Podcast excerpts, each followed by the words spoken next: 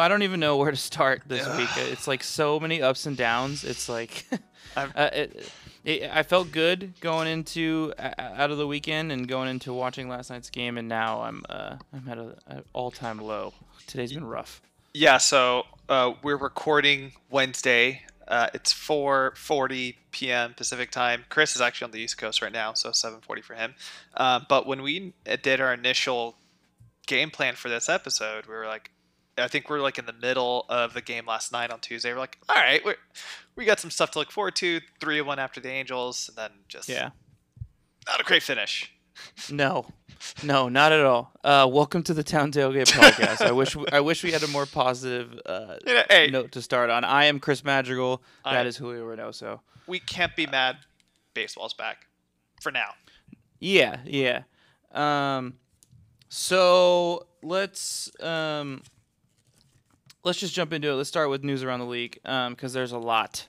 Um, first big piece of news: um, the Marlins have suspended their season um, for the time being. Temporarily Um, be- suspended. temporarily suspended, potentially completely suspended because news came out today that 18 of their players tested positive for COVID 19. Um, I don't even know where to go with this one. 18. I mean, like we, it was reported that it was eight two days ago, and then this morning Derek Jeter announces in a press conference that it's 18. Like, holy shit! And they had just played the Phillies. The Phillies were just in town to play the uh, the Yankees. I mean, this could really spread and really kind of like take down the league if if it's not taken care of quickly. Yeah, the good news is the Phillies, as of right now, they're still doing a lot of testing. Um, none of them came back positive. It's there is a speculative rumor that uh, they got the cases from their scrimmage game against the Braves in Atlanta. That supposedly somebody pulled a Lou Williams and was at a gentleman's club, even though we know Lou Williams was there for food. Where did you hear that? I want to say it was like the New York Post. So again, it's pretty speculative. Uh, there wasn't Okay. really a lot of weight behind it because it is kind of a more of a fabricated uh, news outlet. But this was something we knew that was going to happen at some point, especially when you have a team that's in Miami, that's one of the huge hotspots in the country. We knew this was going to happen. This next week or two is really going to be our trying measure of seeing how this works. So we knew this was going to happen, but we didn't know that it was going to be fucking 18 players at- on one team. That's insane. do you think it would have been a bigger case uh, if this was a bigger team? Like, let's say this was the Yankees that got sick. Oh, I mean, yes, it would be a bigger story because then, I mean, that would be like the Rudy Gobert effect like, all over again. Um, it it would be like, I think the entire season would be shut down temporarily, and they would have to like really like reconsider what was going on. Um, I think because it's the Marlins and because they're in the epicenter of like, of the virus outbreak in the United States, um, it was almost like expected, you know. Yeah, and there's some concern still from the players. They're talking about some players have said that the hotels they've stayed at have had still had people staying there. There was one player that came out and said that there was like a legit wedding still happening at the hotel he was at. They were staying oh at. man. So uh, this this is going to be a wake up call. I hope for baseball that we they're doing a fine look. They're doing a fine job. No, hold case- on, hold on, Julio. I'm gonna stop you right there. They're not doing a fine job. No, they were They're not. doing a fine job up until they're this.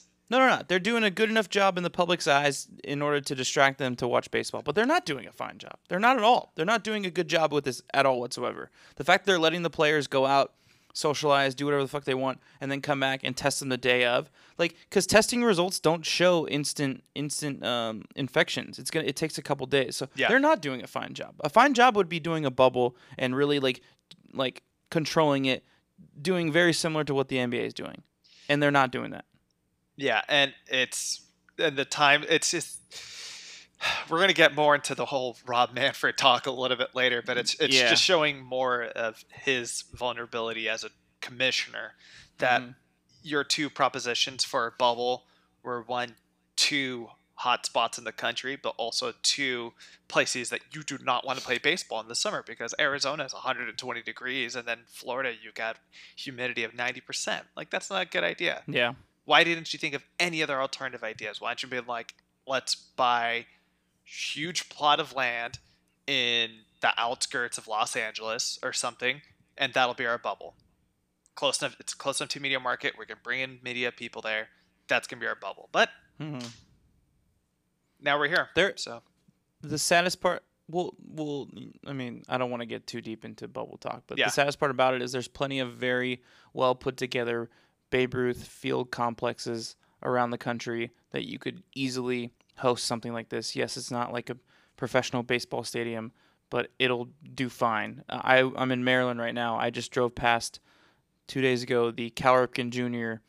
Um, uh, like Cal, it's the Cal Ripken Fields or something like that. It's where they play the Cal Ripken Jr. like um, World Series, kind of like the Little League World Series. And they could could have done it at that place. I mean, it's it's just it Yep. anyway. Um, and it's just gotten out of control at this point. I mean, 18 cases is insane. Um, enjoy it while we have it. yeah. I, uh, do you think that we do you think we have much time, or do you think they figure this out? Well, I think the good thing, if there's any good to show, is that this is so far no cases like this have broken out in the central divisions or the western divisions. So as far as we know, those teams are doing fine. But if, if there's going to be a point where we start seeing positive cases from these teams that did play the Marlins, then I think that's going to be a huge, that's going to be the death blow. We're seeing more and more players wear masks now. I mean, like in, Mhm. in the past couple days, games, Marcus Semien, um, Battles Nolan West. Arenado, um, all these guys were wearing masks that weren't wearing it a couple days ago. So that's, I think it's definitely a little bit of a scare Yeah. um, around the country. Um, I, I, we don't need to get too deep into this news story. I think everybody kind of like realizes that the MLB's really just being very careless, or not careless, but um, shit in the bed. yeah, yeah. I, irresponsible is probably the better word. Yeah, there we go, yeah, it's definitely shit in the bed. Okay. Second piece of uh, news around the league. Um, a lot of major players have gone down with nagging injuries. Um, Corey Kluber, Justin Verlander, non-COVID injuries. Um, And Clayton Kershaw. and Clayton Clayton, Kershaw, Kershaw. Um, a couple COVID things. Uh, Juan Soto had COVID, but he was cleared today um, by Major League Baseball. Uh, um, Marcus Stroman um, also had a nagging injury. Sorry. Um, and uh, I mean, Aroldis Chapman still has is recovering from COVID nineteen.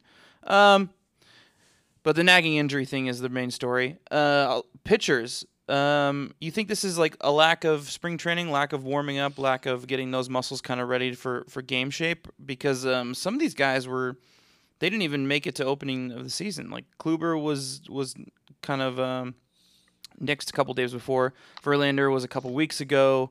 Uh, Stroman was about a week ago. Um, so yeah, what do you think? Uh, if you listen to our, our the fans of the podcast network, the Magic Hour podcast, uh, one of my bold predictions for the season was where we're going to see these nagging injuries come up. Uh, Mark, uh, Justin Verlander had an elbow injury that kind of came back, resurfaced. He shut down for a couple weeks. Uh, Clayton Kershaw had a back strain. We kind of knew that this was going to happen, and even though Kluber and, and Verlander are only or and Kershaw only about 32 and Verlander's 36, 37, you're kind of seeing it affecting these older pitchers. You're not necessarily seeing uh, Shane Bieber or I was going to say DeGrom, but Grom's like 32 or Gerrit Cole getting hurt like that. It's just kind of what a natural thing that was going to happen Yeah, this will play a huge role with these teams contending. The Dodgers are going to be fine. Obviously, they're probably they're easily the best team in baseball, but the Astros on a two without two weeks at least of Verlander when you have Zack Greinke as your number two, who's also getting up there in age, and after not a great start so far in this season, there's going to be some question marks. And same thing with the Rangers. They had pretty decent expectations for the team with Kluber, Lance Lynn heading that rotation in a brand new stadium, which is interesting enough. We haven't talked about it too much, but there's already some speculation that it's become more of a hit, a pitcher stadium than a hitter stadium. The ball's That's interesting. Yeah, which Texas, you would have thought so. Um, but I think this was something we knew was going to happen. I know yeah. you're. I knew you were kind of agreeing with me when I first brought up on your show. Yeah, it's just uh, it, it. I, I really think it's a combination of the lack of of extended time in camp and uh, not really kind of like um, training that arm the way that they're used to. Um, age is definitely obviously a big part of it. That with the Dodgers, they have so much depth that they shouldn't really be too worried about it. I mean, Walker Buehler is probably their best pitcher, so as long as he's still there to kind of like ground the entire the rotation, they should be fine. Like especially their, you know, obviously their farm system is really deep, but their their pitching specifically is very very deep. Um, yeah, Dustin so, May. Sorry, Dustin May came in and filled in for Kershaw on opening day, and he pitched. Yeah. he pitched great. He pitched. Yeah, yeah. Good for they, that short of a notice. They're they're very lucky. They don't have to worry about that. But the Astros definitely do. I mean, yeah, Greinke's getting up there, and also McCullers is coming off of a Tommy John surgery, so like we don't really know necessarily know what we're gonna get out of him this season. And if those two guys go down, that's their number number one guy. Like, I mean, I, even even when he's healthy, McCullers is good, but he's not that good. You know, something to definitely be worried about. Uh, Kluber, I mean, I don't think the Rangers really have much of a shot this season anyway. Uh, so well, with the expanded playoffs, you think if they can, Maybe. I think it's going to be a little weird because they're going to have to adjust that stadium. If this, if yeah. what reporters are saying is true, that the ball is dying out more than it was in Globe Life or the ballpark in Arlington, whatever they called it, then mm-hmm. yeah, th- you're going to start seeing some adjustments from this team. And the other, the other starting pitcher you were talking you were talking about who's hurt by the way from the Rangers you were trying to think of was Brock Burke. Um, so yeah. With the rain, did I bring up something? Uh, I thought you were trying to think of some. Uh, maybe I I misheard you. Anyway, Brock Burke is also hurt. Oh no! the Rangers. what are they gonna do? um. All right, so let's jump into the biggest news story nationally. Joe Kelly um, last night um, threw a, a couple very close pitches to a couple hitters, but specifically he hit um, Alex Bregman on a 3-0 count. Um, the next batter that came up was Carlos Correa. He struck out um, while walking into the dugout. Joe Kelly mocked him, um, made a few faces, and I can't specifically, um, uh, I can't uh, um, confirm that he said this, but if I am good at reading lips, which I'm not, but it's pretty obvious. He said, uh, "Sit down, bitch. Shut the fuck up." um, and then uh, Carlos Correa got very angry and started um, uh, approaching him. Benches cleared. Nothing really happened. Um, a lot of just shouting back and forth. But as a result of that, Rob Manfred decided to suspend Joe Kelly eight games this season um, for those antics. Um, so apparently, in this league that we play in, you are allowed to cheat for three years straight and not be in trouble at all as a player. But if you mock the people who are tre- cheating, you're suspended. Um, what the equivalent would be of 22 games in the regular season. Um, I mean, this is just a fucking joke. It's a joke. And Rob Manfred is a, is a fucking. He's just he he's he's worse than Goodell at this. And and I have no problem saying that. And um, Goodell's pretty bad, but this is this is just this is pathetic. He's making Goodell look great. And and I'll I will say though, I think over the last couple years, Goodell's gone a little bit better especially with, when he came out earlier this year and saying like we did Kaepernick wrong, but that's a whole nother Uh, podcast. Yeah, Rob Manfred, dude, get the hell out of here. I can't believe that. It just it's a joke. Okay, now if they were to come out and say the reason for the length of the suspension is because the actions leading to the bench is clearing and saying that this is a health like a safety regulation i get it because that's true they shouldn't be all out there at once especially covid he didn't hit anybody. And we've all seen that video of Joe Kelly this past offseason when he was throwing in his backyard. He missed and he broke his the window in their house. We know Mhm. he's wild. We know he's got wild pitches. And uh, the other thing is like, uh, Dave Roberts got suspended a game. I don't think he. Yeah, I don't yeah, get he that didn't one. do anything. Dusty Baker was fined, even though he was the one you you can obviously tell was him. He was the one that yelled from the dugout, "Get back on the mound, little fucker," which I think is hmm hilarious. Um, but it's this is a joke. This is a joke. You're suspending the guy who was he was taking the action to his own hands. We could have avoided all of this if ML if Rob Manfred and MLB would have punished these players like they should have beginning of the season, and hmm they didn't. And then I I sent you a, a tweet earlier from excuse me uh, from one of the writers of the Athletic who covers the Do- Dodgers, Molly Knight. She's like, let's not forget that Rob Manfred. We had Yuri Gurriel during the World Series made the racial like cross-eyed gesture to Yu Darvish, and he got Mhm. suspended for five games the following season. Like, Yeah,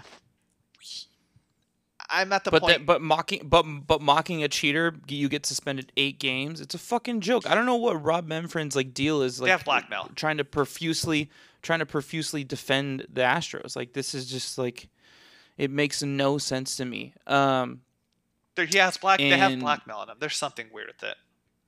yeah.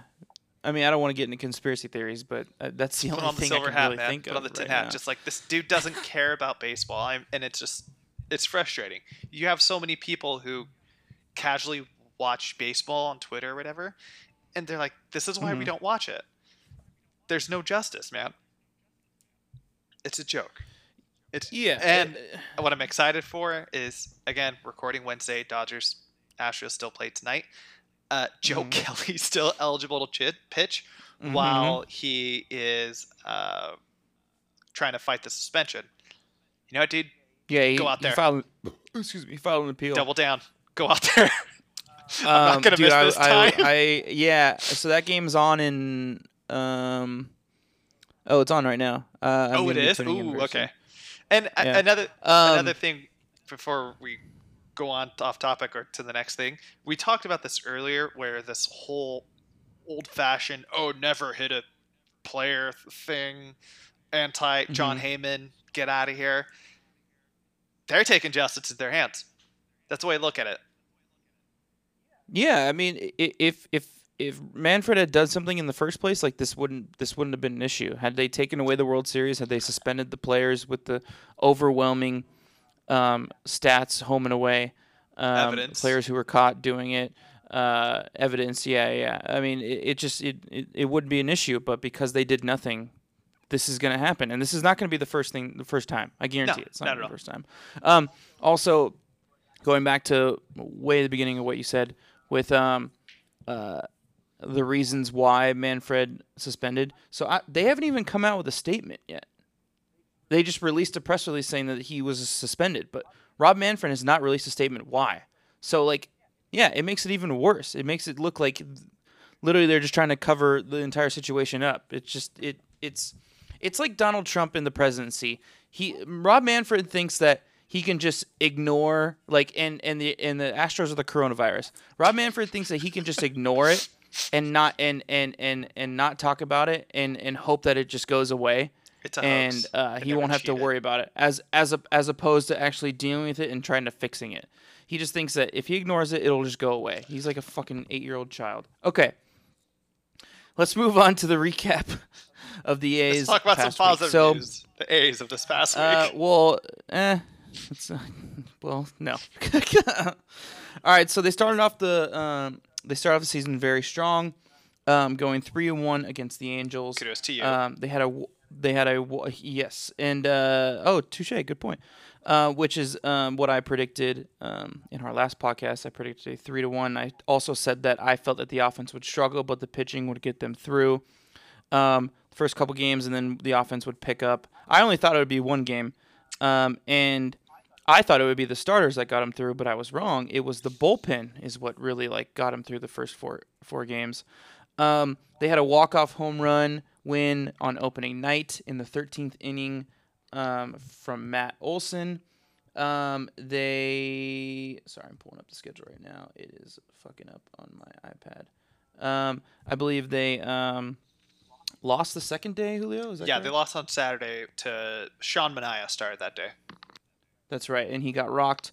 Um, the second day, the offense just blew up, and they destroyed Shohei Ohtani. Shohei Ohtani didn't even record an out. They scored five runs against him in the first, um, and then the next day, um, the offense lit it up once again, um, and they came home with a big win uh, with a home run from Matt Chapman, and uh, plenty of other runs elsewhere. Um, very impressive first series. Uh, we'll talk about obviously the series past couple days next, but I just want to kind of glorify in the first the first series of the Angels. I understand that they don't have Rendon, but I don't think that one player would impact that series that much. Um, I know you feel a little bit differently, Julio, but um, I don't know, man. I it, like so the starters. So Montas and uh, Bassitt looked strong. They didn't look necessarily good, but they looked very well. Actually, Bassitt looked really good. Bassitt looked Um, really good on Monday. Montas looked strong. He also looked strong in our, his start today up until about the fourth inning. Um, Manaea just I I'm hoping he bounces back tomorrow. Fiers look good, too. rough. And Fiers look good Yeah. too. Yeah, Fiers look good too. He just had a really bad was it fifth inning or something like that. yeah. Um, and then the bullpen was lights out, except for game two. They only gave up two runs in that first series. Um, one of those runs they gave up, I think they were up eight to two. Yeah, or something yeah. like that. And so it was like it was just kind of like a, okay, whatever run. Um, nothing really uh, crunch time except for um, Liam Hendriks giving up the blown save. Uh, Which was also, I think, yeah. out of frustration because umpire was just so consistent with those calls behind the plate on him. Dude, th- uh, that's another thing. That's kind of been the story of the season so far. It feels like we're not getting any calls. Um, It, I think that's across baseball. It's just, I think, you think so? well, yeah, because I think as we're as players need to get back in condition, I'm the umpires need to get back in condition. This is kind of a natural thing Yeah. to happen. So sorry, it was six runs. They were up um, six to two, and then um, and then they gave up a run. Um, yeah, I, I was pretty I was pretty pleased with um, with the first series. Um, I thought um, you know Olson only had that one big game, and that was it. But guys who really stepped up, uh, uh, Laureano was hitting 500 up until Monday. Um, Robbie Grossman was playing fantastic. Um, Stephen Piscotty was playing really well, and um, uh, uh, that's pretty much it. Marcus Semien was okay. He had some good moments, some bad moments. He was consistent, but um, oh, and Matt Chapman had a really good game on Monday, and that's about it. Um, who went three for three that Offen- day. offensively, Um, yeah, there, there was. We knew, like you, you said earlier, we knew they were going to struggle this weekend. To, to see some bright spots Yeah. out of it, cool.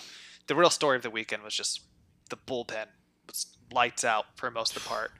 Um, Yeah. there were some guys that really looked like they're back to midseason form. Um, Oh yeah. Jake Deep, Jake Beek, yes, Jake Deepin looked really good. Liam Hendriks bounced back after my essential tool of the week. Uh, bounced back after the blown save on Friday and just completely shut them down on Sunday. Jesus Yusmeiro Petit looked fantastic. Petit has been off to a fantastic start. He's already pitched four games, has given up a run. Jesus Luzardo on Saturday, Oh, another highlight from today too. He looked really good. Uh, we'll talk a little bit more later in the week about him. and uh, Episode. and a huge surprise, Burch Smith, two outings, and he was fucking lights out, shut down the entire side both times. Um, very surprising uh, name out of that bullpen to really really do well, and uh, also uh, where is it? And uh, Joakim Soria came in with a nice little save after um, Liam Hendriks had two straight games, so they, they wanted to give him some rest. Yeah, every once in a um, while, close out a game and was pretty solid. Yeah, I would say every once in a while you you kind of get a reminder that like at one point Joakim Soria was like one of the best closers in baseball. He's older, he's up Yeah. there in age now, but like back in the day, you're like, oh, he was completely lights out with the like the Royals. So Burch Smith is the only pitcher for the A's to have um, um, uh, multiple wins this past week. He uh, he's two and zero so far. Has an ERA of zero, zero. Julio zero, one strikeout, um, with three innings pitched. Uh, impressive, man. I like this guy. Um, I hope he keeps it up. Yeah, there was a. He's one of the first times in since I think Ray Durham that was a A's Giants trade. So Yeah. Um. So now we have to go into the depressing last couple games against the Rockies. So um, the A's ha- uh, dropped to the Rockies. Um, both games. this past both games. Um, three to eight on Tuesday, and then one to five today. Um, offense has struggled. Um, bullpen didn't do so well yesterday. Um, Weems gave up. Let's see, what is it? Uh, three runs. Oh, no, two runs. Sorry, and then Trivino gave up three. Um, all of those were earned. Mengden was awful. He had three earned runs on five hits. Um, yeah, We need to get brutal. we need Um, to get Luzardo in there pitching or starting ASAP because yeah, Mengden, cool mustache, got to get him out of there, man. Well, Puk's got to be back soon from from what based on the original injury report. So that's that would be very nice. Either one of them, either one of them would help tremendously. Absolutely, we need to get Um, out of there. Today, Montas he pitched five innings, only gave up five hits and two runs. Um, so he wasn't terrible. It's just bad luck. We got some bad calls. Matt Olson looked like he was safe on that play at He was home. definitely safe. Um, the offense did not show up though. Um, one hit or five hits and one run. Um, eleven strikeouts from the A's offense. Yeah. So I'm not sure what happened. They came off of two really good offensive games. Um, but we'll go into this the schedule again later um, in, at the end of the podcast. But it, you know, this week is a good week to try and bounce back. Yeah, it was. Um, I think that's going to be a big concern for the rest of the season. Not necessarily the consistency of the offense, but more so strikeouts. You're already seeing. I think even yesterday they had a pretty high strikeout number. You can you can do a fact check if you get a chance. Um, but yeah, just it's we're seeing a lot of inconsistencies with the offense. We and I thought this would have been a series that would have been decent because like we're playing Colorado. They're not Herman Marquez is a nice pitcher out there and he's got some potential, but they're not really anybody you should be scared of in that rotation. So to see them kind of just completely buckle off the knees in it is pretty crazy. They also had some stuff that kind of hurt them, like just bad bad play calling by the umpires. Bad luck in general has kind of been bit them, especially in today's game with like this weird uh what was the situation that happened? There were just weird things happen throughout the day. Uh, something with the starting pitching though that we got to bring up with Frankie Montas. Again, he he pitched fine today. He pitched five innings. Because of that, the pot the Mariners and the Giants are now the only two teams who haven't had a pitcher go more than five innings. So that and I was and now looking at that stat, seeing the A's involved with it looked worrying. Until I kind of did some research, I was reading about it. The Athletic, it's like a common trend across baseball right now. A lot of starters aren't going lasting long, probably just because That- they're just getting in shape. Yeah, but it's something that the A's should be worried about because they have one of the worst um, schedules coming up. So they have a day off tomorrow, and then they have 14 straight days of baseball. So running through the bullpen like we have done this past week is uh, concerning, which is the reason why Jesus Luzardo pitched three and two thirds today. Um, really tried to eat up a lot of innings because Bob Melvin knew that we had a long road stretch, road uh, long stretch ahead of us, and the bullpen needed to be a little bit rested. Um, I don't necessarily know how the rest of the league is doing with that. I don't know if they've had like a lot of their relievers go long, but I don't know, man. it looks Uh, it's across specifically the A's perspective. It's very concerning. It's a but that's the thing. It's an we shouldn't have to worry about it too much right now because this is across the league. And if you look, there's Yeah. no team that's really blown the doors. I know we were going to talk about the Padres earlier today about how well the start they're off to, but hmm there's nobody across this league right now or across baseball that's really like blown out of the gates, which is a good thing. Nobody in the division has really stepped up and shown that oh crap, they're the team to beat after this first week. So yeah, I don't want to stress too much about it right now. But if we're going to be having the same conversation a week from today when we record again, then yeah, mm-hmm. I'll be I'll be pretty nervous. Absolutely, especially six games into that road trip, and then you know we have six, eight more back to back. I don't know if you saw concerning. on Twitter today, um, but I called out Dave Kaval. One, I I'm a huge fan of his. I think we both are, and he's got some like really great pictures from into the Coliseum, and it's making me happy just seeing that.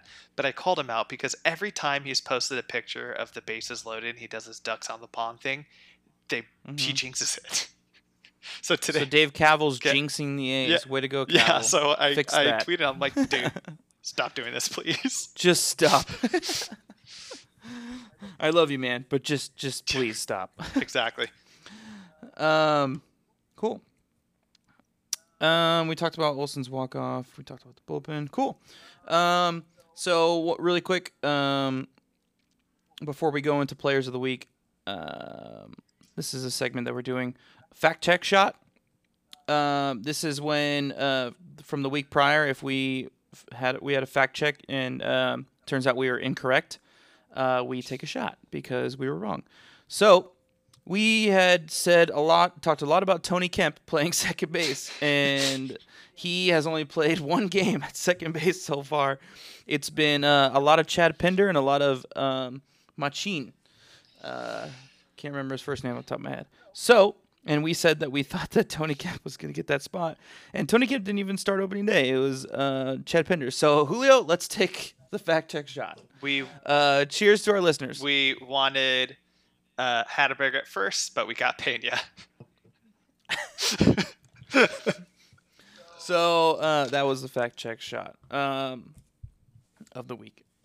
Sorry, listeners. We'll try to be better next time, but we probably will. We let you down. Um, I mean, hey, every time you to- show up to a tailgate, it you know sometimes you just got to take a shot, and that was our shot of iced coffee that I'm drinking here. Yeah. Um. So uh, let's get to our player of the week. Um, Julio, do you want to go first? Yeah. So uh, we, I think we've both mentioned the guys that we're going to say. I don't want to pick the obvious guy right now. I don't know if you're going to either, but if you don't either, I think we should talk about him because there's a lot of really cool things yeah. to talk about him. But I'm going Burch Smith. That fuck.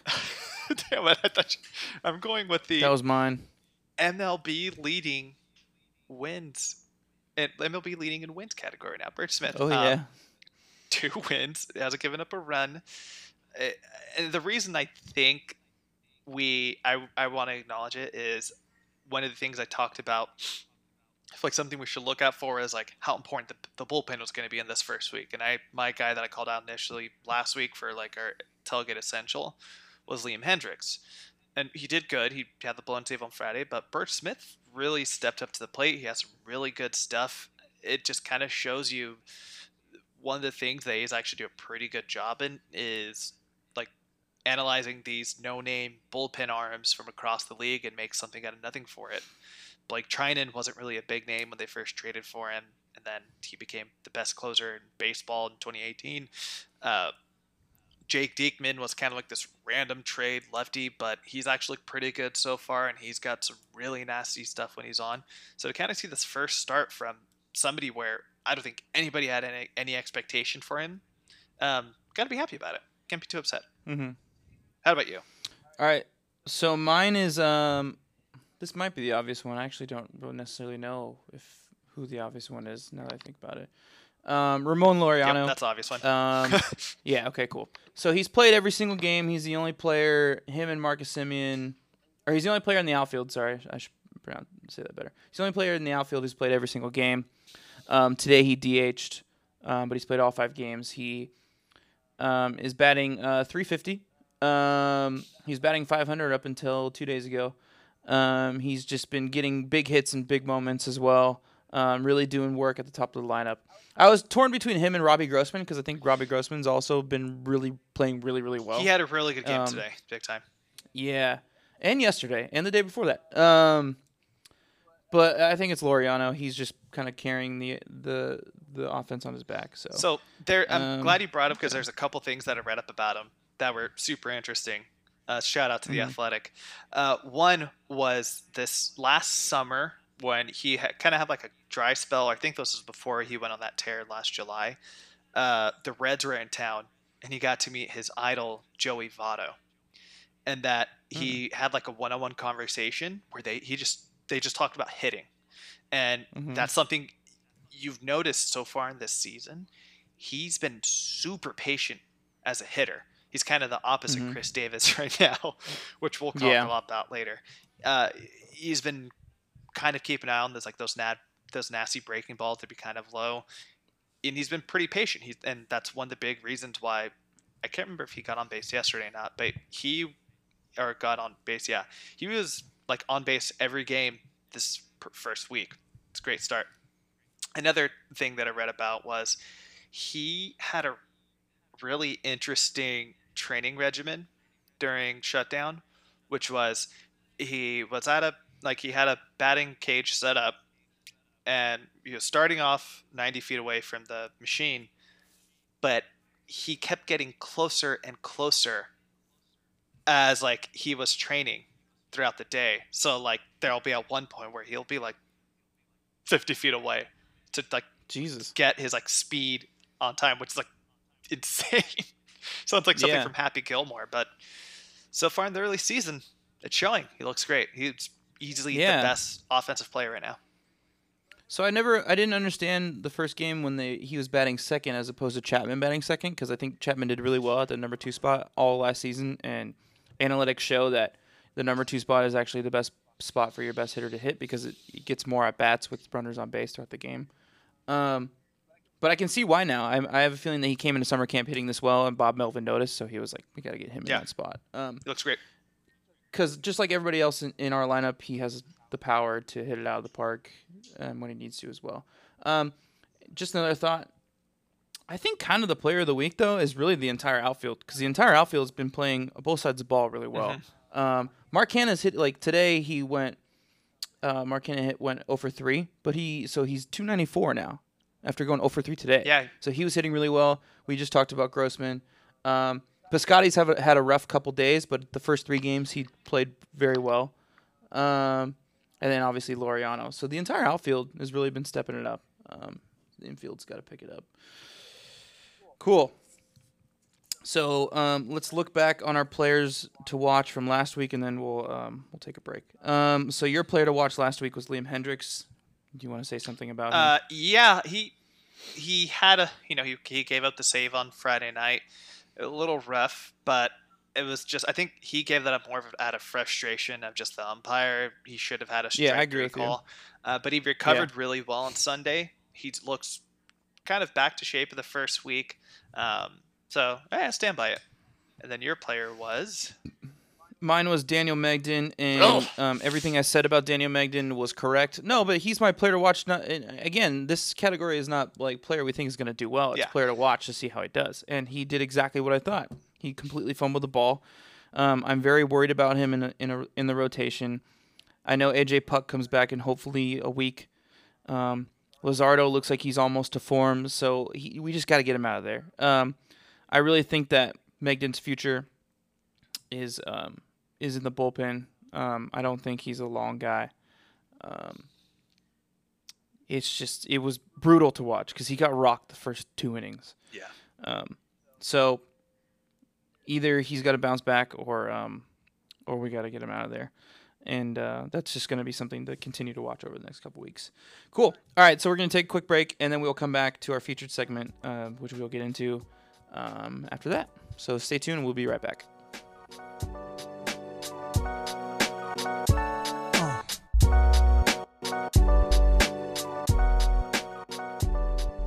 All right, everybody, we are back. So this week's featured segment is going to be called Julio. Let him know. We need to fix it. We need to fix it, people. We need to fix it. I know it's early in the season, but we already got issues, and we got to fix it. So, Julio, what do we need to fix first? First up, the ballpark experience. now, here's um, my initial gripe with it. Obviously, look, they're doing the what they can at the moment to try to fix the overall experience of not having fans there. They did the cardboard cutout. I have mine. I'm at, up there with my cat Peach in section 111, which is cool.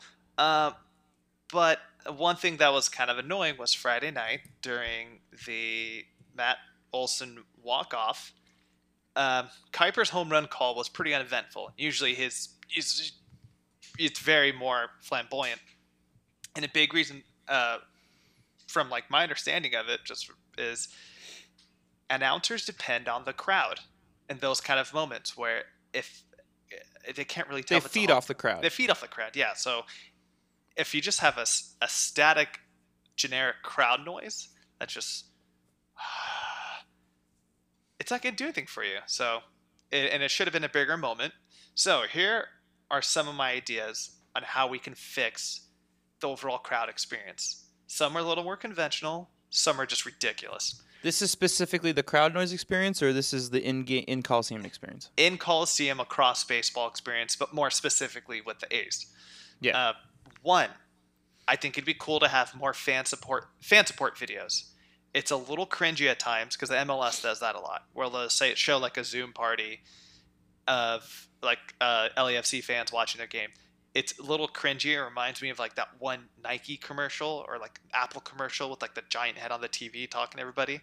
Mm-hmm. But um, if they can link that to the actual audio of the play-by-play live video, so you can hear it, that'd be kind of cool. And I think it'd be a little. Know. I don't know if the technology's there. That sounds pretty tough to try and sync that, especially um, sync it like not on delay. It's they can try. This is a yeah. million dollar organization. Um, the NBA. Have you been watching any of the NBA preseason uh, scrimmages? Not yet. Not yet. So they've been doing this with the NBA. So I don't know if you've seen the the layout. It's like so they took one of their the um, convention centers, um, like warehouses, stages, whatever, in uh, in Orlando.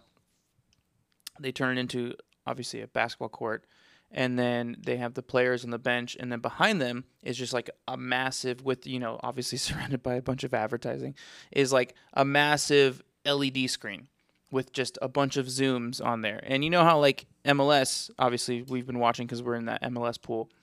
Um, they show like maybe eight people watching the MLS games, like kind of cheering, which obviously looks like it's on a loop. It doesn't look like they're watching live. um, for NBA, it's like 50. So you see like 50 watch parties on Zoom watching the NBA scrimmage. And they're reacting in real time. You could tell. So it, it looks a little bit different. They're obviously not pumping in the crowd noise, but like it, it's a lot better when you have a bunch of different squares of a bunch of different um, different uh, people, and it's always up there on the screen as opposed to like in MLS they'll like show like an advertisement Adidas official sponsor of MLS, and then like okay, then we'll show like these Zoom parties. Yeah. Um, it feels a lot more like natural. The only thing is I don't know how they would show it for baseball because the jumbotron's like never in the shot. You know. Yeah, it would be. Again, this is just an idea. This isn't actually something I know if it'd work. Um, yeah, but, just brainstorming. Yeah, yeah. And then if we're gonna get a little more unconventional, going further down, uh, I think they need to play music mid game. I think they need to take back from like I think about the times growing up going to Warriors games and hearing like blow the whistle during like a fast break and hearing like Luck of Lucian like during a fast break, just instead of just having the traditional organ, just play a little bit of Mac Dre or something. A little bit of E40. Family friendly. But it's like spice it up a little bit. And I know some of the players have asked for that as well. It's a little bit tough during like play though. It's kind of distracting. But like when they hit a home run, like they still play California or um, um yeah, but that's um yeah, home run is all the same. But like if we're gonna kind of spice up again, this is the opportunity to make do some weird shit or do something yeah. out of the ordinary. There's that. Um, Stomper's there. He's been at some games. I know Yeah. the Phillie Phanatic has still been at the Philly games, and he's Mhm. been killing it because he's the best mascot in sports.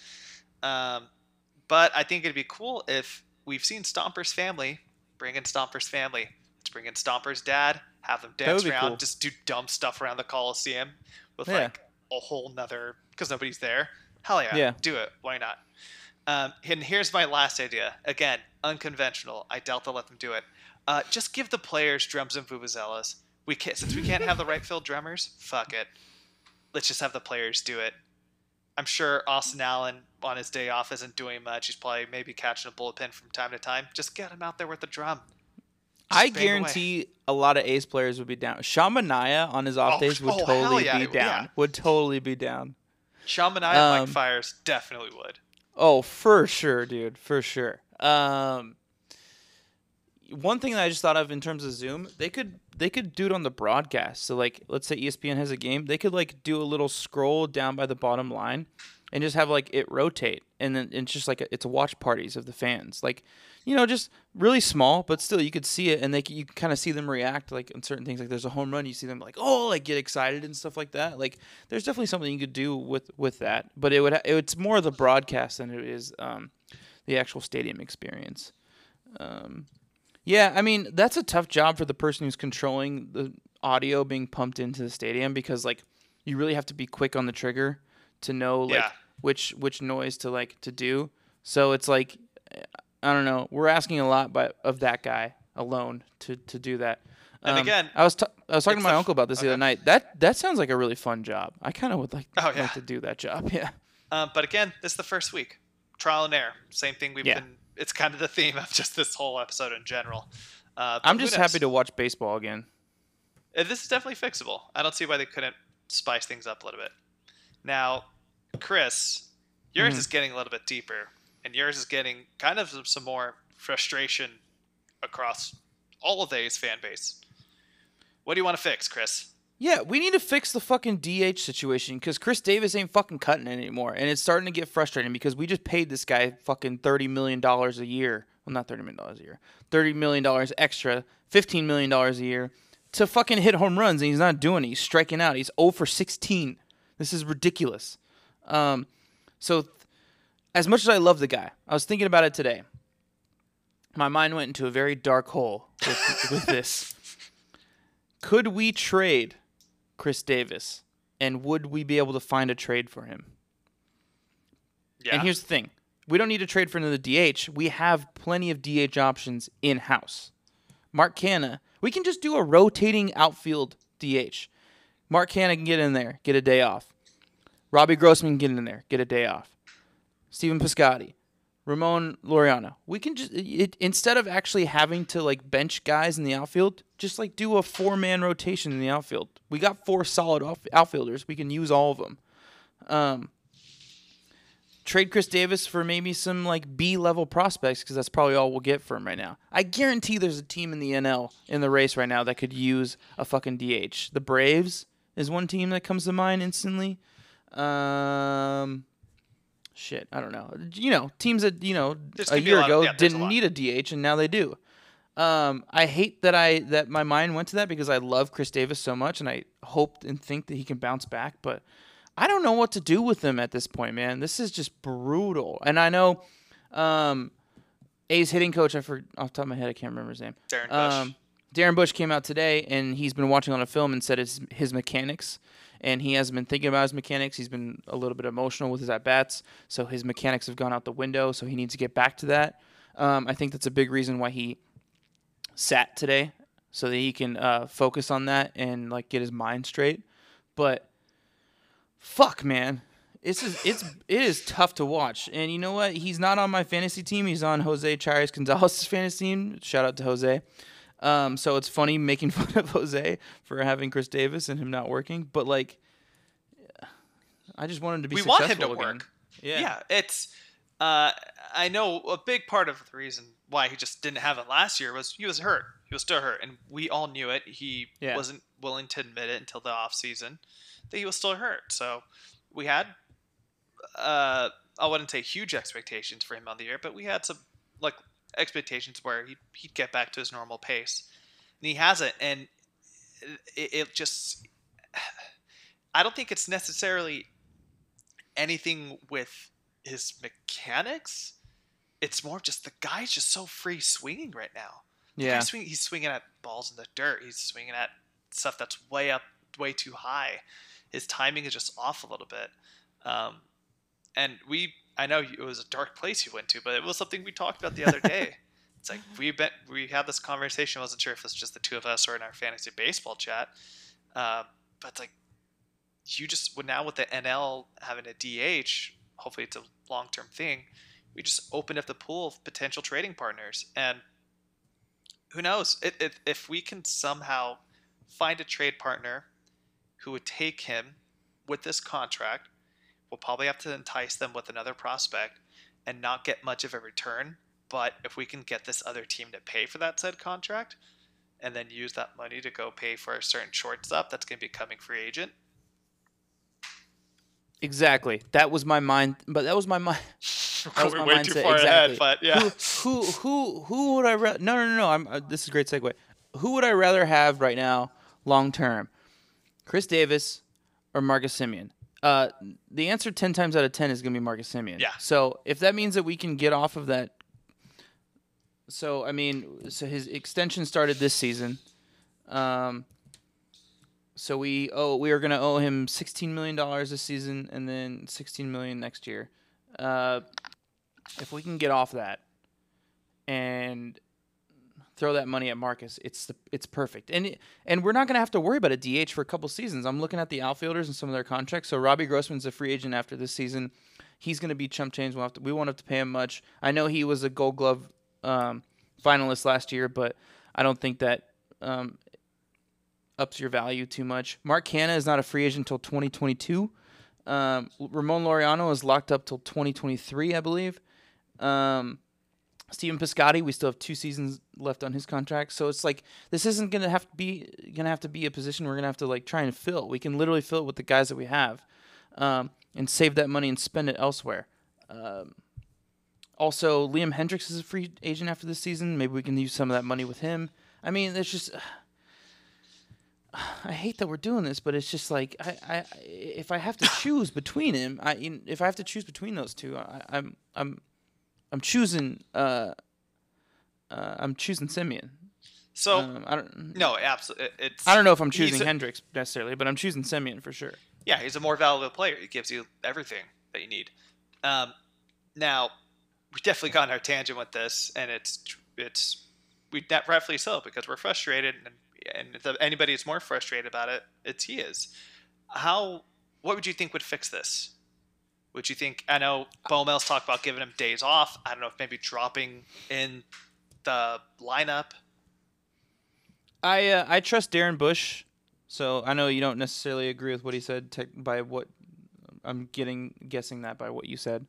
Um, I trust Darren Bush. I do think it's a mechanics thing. I think that he's um, he's mentally just not in the right place. So I think just Darren Bush working with him every day and and reassuring him that he's a good hitter and going through the game plan before he goes up to bat every day, getting him those at bats. All it takes is gonna all it's gonna take is one home run, maybe just even one hit for him to get out of the slump and like really light it up.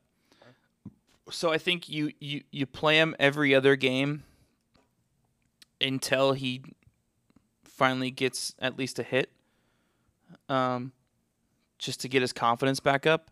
But until he gets that, it's like you got to give him a day off every other day so that he can at least work, sit down with Darren in in the dugout, really work through um, the scouting report, really work through like hitting in the cage beforehand, rest his body a little bit, get him mentally there, and then and then do it. Because I don't necessarily want to give on, up on him yet, but if we go into, you know, game 15 and 20 and this is still an issue, then I mean, yeah, you got to consider um, completely benching him, which is hard to do when you're paying this guy 16 million dollars a year, or really consider trading him, which I don't think trades are going to happen this season because of COVID, but really consider things like that. Now, he isn't going to be my essential tool of the week, Mhm. but if I had to say a hot take, and we're definitely, you're probably going to call me out on this when we go over our hot takes next week. I think he's going to go back to see his old friends, the Texas Rangers, next week, and he's going to christen that new ballpark with some bombs. Yeah. I hope so. I think that's he just needs to go back and just go see his children, the Texas Rangers, as he always. That's his spot, them. even though it's a different ballpark. But that is his that is his spot where he just fucking crushes it. So that uh, that's the hope. But yeah, we don't have much time, so we got to see what he can do. Yeah, and um, I mean, I haven't looked in the trade market much. This is just kind of after him going 0 16. This has come off the top of my head in the past several hours, but I'm sure there's some B level prospects and some needs that we could potentially um, cover. Um, all right, let's go into the uh, central tool of the week. Um, do you want to go first? Do you want me to go first? I'll go ahead and start off. Kind of alluded to it. It's funny. Uh, my essential tool of the week. Somebody not necessarily for their bat. It'd be great if they if it is their bat because we know how important they are. Um, it's more for their strategy. I'm going Sean Murphy for the essential tool of the week for the following week. A big reason why this is his second time. This can be the rotation second time going around. Yeah. He did a pretty solid. I would say the rotation, excluding Mengden and Manaea's shaky, he would look good those first couple games. Um, it's going to be a second time around with those guys, so it's going to be great to see if the thing we kind of lose track of with all the Luzardo and Puk hype is how highly regarded Sean Murphy is too, and not just because he is a pretty good hitter, but he's a fantastic defensive catcher and he can call a great game. They've even had some. Um, shout out to John John Fisher the other day. He was on our Zoom call. He texted me. He's like, uh, Sean Murphy looks so good behind the plate when it comes to framing. So it's going to be great getting a second time around this rotation, going against a couple a team that's not the best offensively with the Mariners and going to the team that's usually known for a pretty good offense with the Rangers, it's going to be great team when he does. Um, if he can get some a decent hitting game in there, that'd be great. But it's gonna I have some good expectations for him if this coming week, help, hoping that he'll help this the little lulls in this rotation fix itself out with this play calling. If a catcher hits around like 260, then I'm I'm happy because it's a catcher. Like his knees are rough through the season, so that, that's that um it's, it's solid. Um, yeah, I, I, like that one. Um, he looked like he had pretty good chemistry um with the guys um which is good to hear because I know specifically Fiers and um and Montas um had really were really tight with Josh Phegley, so I was worried about that going into the season um, that they would it would be hard for them to gel. But I think Fiers is just cool enough dude that he could just find common ground and figure it out. Um, I think Chris Bassitt has said in the past that he he's so um, committed and specific to his game plan, and he's so dialed in that he doesn't really care who call who catches for him. Um, don't really know so much for the other guys, but now. I know Fiers um, was really big on uh, on catching to Phegley last year, and I know that um, Montas had a really close relationship with with Phegley, so it's good that it's working out. Now, what's going to be really fun too with that, with the starters in mind, uh, it sounds like Jesus Luzardo is going to have his starting, like big league starting position or starting pitching like debut this weekend against Seattle. Yeah, and those guys have been a battery for a while in the minors, so yeah. It's going to be great seeing their stuff that they've worked on for years in the minors finally make it up together in the bigs. And those guys were both high school recruits, I think. Maybe Murphy wasn't. Um, I think he was though. They they but I do know that they came up through the rankings every single level together. Puk not so much. Puk Puk went up. He went to college and he just shot up through the minor league system really quick. But um, yeah, Luzardo and, and Murphy. That's gonna. That's. I mean, it, we've already seen glimpses of it. They've worked really well together. Today they worked really well together. Um, so that's good. All right. So mine is um. I know I keep dwelling on the DH, but this is really bothering me. Um, mine is uh, Mark Canha because um, he's gonna have to step it up. I mean, all of the outfield's gonna have to step it up, but I think the ideal candidate to fill in the DH spot for these lulls is Mark Canha because he's a p- big power hitter. So you you need to slide him into the spot in the lineup specifically. So not necessarily the position wise, like you know he'll still be in left field, but you need to slot him into the into the batting order spot where, um, like he did today, where Khris Davis would normally hit four or five hole um, to make up for it because he's got the power and um, he has the uh, the uh, confidence to um, when runners are on base to bring him in and you feel comfortable and confident that he is capable of doing that. Um, so he's kind of my essential tool of the week. We'll see how he does next week. Um, so t- today, where did he hit today? Wednesday, July. So- oh, what did he do today? Yeah.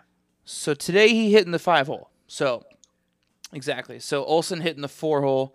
Um, Canha's been hitting better than Olson, so I could see them potentially switching. But um, yeah, he's gonna have to make up for for for the lack of of production that um, Khris Davis is is um, doing. So A's fans look for him to hit at the middle of the order in the coming week, and let's watch his stats. Um, if he's still playing, if he's playing the way he's been playing, then we shouldn't we shouldn't worry about it. Cool. All right. Um, you want to preview this week, Julio? Let's do it. All right. So coming to town this We're week going traveling. or travel. Oh, yes. Sorry. First road so trip we of the are year. we are tomorrow. We have or today for the listeners technically because this comes out Thursday. Thursday. So um, if you're listening on Thursday the thirtieth, um, there's no game today. Friday the thirty first, they head to um, Seattle and they have a four game stint there. Um, it is a 6:40 start time on Friday, a 6:10 start time on Saturday, a afternoon game 1:10 start time on Sunday, and then another 7:10 or 6:10 start time on Monday. In yeah, I mean it's the Mariners. They're like the worst team in the American League, so I'm not too worried about it. Yeah. Uh, the one thing I I am looking forward to with this matchup is we get to see Kyle Lewis. He's a their like hot shot rookie that finally made up to the bigs, and he's pretty much been on a tear in the first week in the in the season. Um, and that's gonna be the one thing to kind of look forward to. But there's nothing really to. It's the Mariners. No, this is a can- conf- this is a confidence builder. This is Yeah, a let's get the time. offense going again, and uh, we have a big week coming the following week. So this is really crucial to try and um, get some momentum.